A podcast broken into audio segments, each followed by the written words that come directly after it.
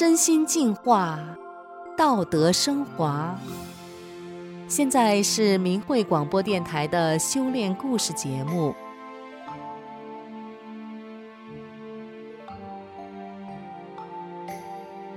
听众朋友您好，人人都知道家家有本难念的经。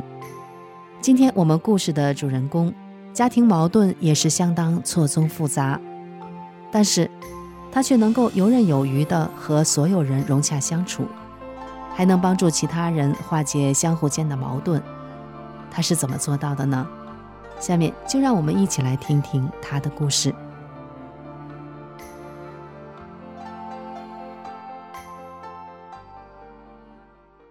我姓王，是一名退休教师。一九九六年，我们搬进了新家。有一天，我偶尔发现。我家厕所的灯是接在了楼道灯的电线上，不走我家的电表。我和丈夫都在窃喜，觉得摊上便宜了，别人还发现不了。我丈夫更是把电冰箱、电饭锅的电线都接到了这条线上，这样就可以少花我家的电费了。而就在这一年，我开始修炼法轮功了。这个功和其他的气功不一样。其他气功只是练动作，并不要求练功人必须提升道德品质。法轮功不仅有动功、静功，还要求练功人要按照真善忍做好人。练功不久，我就想起来，我们家的电器用楼道的公用电是违背真善忍的，是不符合大法要求的。我的心里就有些不安。我跟丈夫说。不能再贪小便宜了，应该做一个诚实的人，不能做损德的事。丈夫却说：“少跟我来这套，什么道德良心呢？人家当官的十万八万的都贪，我用一点点电算什么？”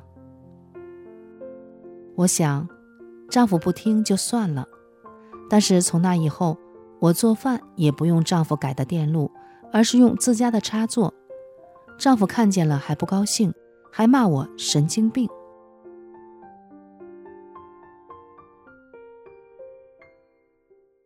丈夫经常查看我家的电表，说我们家不怎么用电，怎么电表走了那么多字儿了？一天，丈夫把我家所有电器的电源线全拔掉，再去看电表还在走，他就把电闸拉了下来。这时，隔壁装修正在使用的电锯突然停了下来，邻居出来问：“怎么没电了？”我丈夫说：“我把我家的电闸拉下来了。”等丈夫再合上闸，邻居家的电锯又响起来了。邻居把他家的电表闸拉掉了，他家的电锯没有反应，照样响。再开我家的电灯都不亮了，这说明。我们两家的电表在建楼时就接错了，这时丈夫就坐不住了，马上去找来电工，让他把电表的线改过来。当电工来的时候，丈夫去上班了，我一个人在家。我让电工把我家原本接在楼道的卫生间的电灯线路也顺便改过来了。作为一个练功人，我要用真善忍来要求自己。我丈夫弟兄三个，弟弟和哥哥都在农村老家。公公去世后，剩下婆婆一人，需要三个儿子赡养。结果老三家直接就说不养。老大家大嫂和婆婆合不来，经常吵架，两人不说话。我们只好把婆婆接到我家来。可是婆婆不习惯城里的生活，过一段时间就想回农村老家。把她送回去后，又和大嫂吵架，待不了几天就又要回来。后来婆婆就不再要回去了，一直跟我们住了八年。当初婆婆刚来我家的时候，闲着没事，就喜欢在垃圾桶或路边捡一些瓶子或纸板什么的，放到地下室的小房里。我们多次劝她不要捡了，她当面答应了，出门后还去捡。开始我经常为这事儿跟她生气。后来每当我心里不舒服的时候，我就看法轮功的主要著作《转法轮》，书里讲的都是教人如何做好人的道理。渐渐的，我不再嫌弃婆婆，也不跟兄弟们比，尽心的照顾好婆婆。婆婆曾经要跟老三要粮食，我没让要。婆婆觉得老三不伺候老人，还不应该给老人口粮吗？我说，他要是有，就会主动给了。他不主动给，就是没有。婆婆觉得现在哪有没粮食的？我说，他不是没有粮食，就是没有孝心。那孝心你能要得来吗？我这儿又不缺吃的，生那个气干嘛呀？一天下午，婆婆去地下室的时候摔倒了，造成胯骨骨折，瘫痪在床。丈夫只好请假在家里照顾老人。我白天上班，晚上伺候婆婆。由于婆婆不能动，我就得为她接屎倒尿、递水端饭的。怕她大小便处感染，还要经常为她擦洗、帮她翻身。为了晚上能听到婆婆叫我，我搬到了离她房间近的客厅里睡。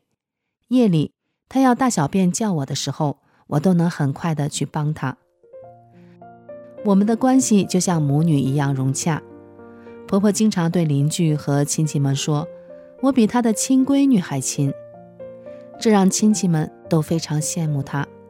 从亲戚们的目光中，我也感受到了他们对我的尊重。婆婆摔伤半年后能坐轮椅了。那时我和丈夫都上班，中午不能回家，家里没人照顾。就把婆婆送回老家，让哥嫂照顾她。三弟家一直对婆婆不闻不问，哥嫂对婆婆的照顾也不很周到。我丈夫回去后非常生气，酒后出手打了老三和他媳妇儿，还跟大嫂吵了架，气得大嫂满地打滚儿。之后我们就把老人接了回来。我想，我是家庭中的一员，应该起到正面作用。就想抽时间回老家和大嫂聊一聊，劝劝大嫂。丈夫的话我只能听一半，因为我知道他说话水分很大。果然，大嫂见到我后，没说几句就提起了这件事，越说越生气，泣不成声，手脚冰凉，手指都抽到一起了。我使劲搓着她的手，宽慰着大嫂。不出所料，丈夫真的说了不少伤人的话。快要把大嫂气死了。大嫂把出嫁的小女儿叫回来，把事情的前前后后给女儿说了一遍。她对女儿说：“妈把你叫回来，是想让你知道，如果今天妈死了，你要知道我是怎么死的，是你叔叔把我逼死的。”我对大嫂说：“嫂子，你快消消气儿。我跟他一起生活了三十年了，我了解他，他是一个刀子嘴。”豆腐心的人，你看他平时心眼挺好的，一旦耍起浑来，什么难听说什么。我要不是学了法轮功，我早就疯了。原来我满脑子都是他伤害我的话，而且我不断重复，让自己记住我恨他。那日子太痛苦了。我现在心里有了大法，渐渐的就把他伤害我的话从脑子里删掉了，不存了。我原谅了他。只记住他对我的好。这时反过来再一看，也正好把那块心病挖出去了，自己也解脱了。以后他再说一些浑话，就伤不着我了。我根本不拿他的话当回事儿，只当耳旁风。你要是抓住他这些没用的东西不放，把自己气死了，多不值得呀！大嫂的脸上表情轻松了许多。大嫂说。因为她身体不好，胸口疼，坐骨神经引起腰疼、腿疼，胳膊没劲儿，不能洗衣服，也伺候不了婆婆。我说：“你把你的身体情况告诉他们，他们不就不怪你了吗？”大嫂说：“无论我多难受，你哥从来连问都没问过我，假装不知道，我才不给他说呢。”几个小时的聊天，大嫂的气消了，还给我说了婆婆过去的一些让她生气的事儿。我劝大嫂不要跟老人一般见识，我们也不像她那样做人。大嫂最后说：“好吧，就原谅他们了，让婆婆回来吧。”后来我一个人再去大嫂家时，大嫂第一句话就问：“婆婆怎么没回来？”她说：“回来着没有？”其实我这次回去，只是想看看大嫂怎么样了。她这样一问，我就知道大嫂真的变好了，不生气了。为了让大嫂心里踏实，我就说了些让她爱听的话。我说：“我跟婆婆说，我先回去看看家里忙不忙，不忙再把你送回去。”婆婆答应了。大嫂说：“我给你说句心里话吧，我的心里最难受的是，公公去世前问了我好几次，说我走了，你妈怎么办呀？”我说：“爸，您放心，有我吃的就有他吃的。”现在没想到。闹到这种地步，他哥俩都嫌我对婆婆不好。其实走到这一步也是婆婆逼的。我想起她做的那些事儿，我就生气。我说：“婆婆已经这样了，我们就不跟她计较了。她不好是她的事儿，我们不能因为她不好，自己也不做好。善恶都是有报的。”大嫂说：“让婆婆回来吧，我已经答应公公了，我得做到。”我说：“那好吧，等凉快了，把他送回来，也了了你的心愿。你身体不好，不能让他长时间在这住。冬天冷了，我再把他接回去。”大嫂笑了，满意的点点头。因为修炼真善人，所以我有了更大的宽容的心态，因此也能更善意的去理解别人，也就更能维系好夫妻、婆媳、妯娌、兄弟。以及亲戚之间的关系，修炼法轮功不仅让我自己和家人受益，就连我在学校也影响了学生。我修炼之后，对工作从来不敷衍，对教学负责，对学生负责。有几年我当班主任，班里有贫困生交不上学费，又拿不到奖学金，我经常先帮他们把学费垫上。等他们拿到奖学金或家里有钱之后，再慢慢还我。有一个来自山区的女学生，我见她很少换衣服，于是我就把我的旧衣服送给她穿，有时也给她买新衣服。更重要的是，在我的影响下，这个女生也成为了一个极有爱心的人。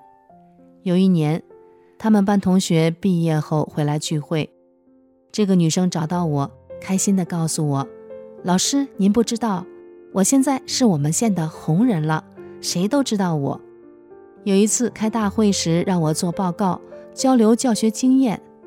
我演讲的题目是“爱的传递”。您知道吗？我的爱就是您传递给我的，是您给我们的爱，深深地感动了我。我要把爱传递下去。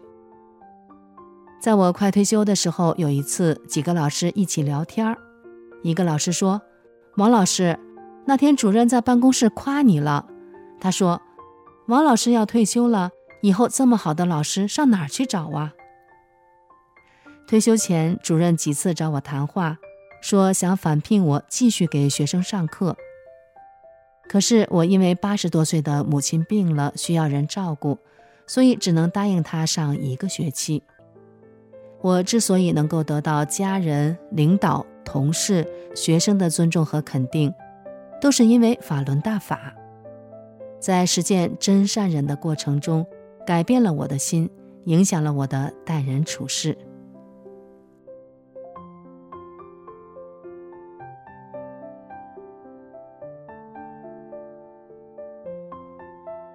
听众朋友，古代有句话说：“相由心生。”不仅人的长相会因为内心的变化而变化，人所处的环境也会因为我们内心的变化而变化。今天这个故事，是不是很能说明这个古代智慧呢？好，今天的故事就为您分享到这儿了，感谢您的收听，我们下次再见。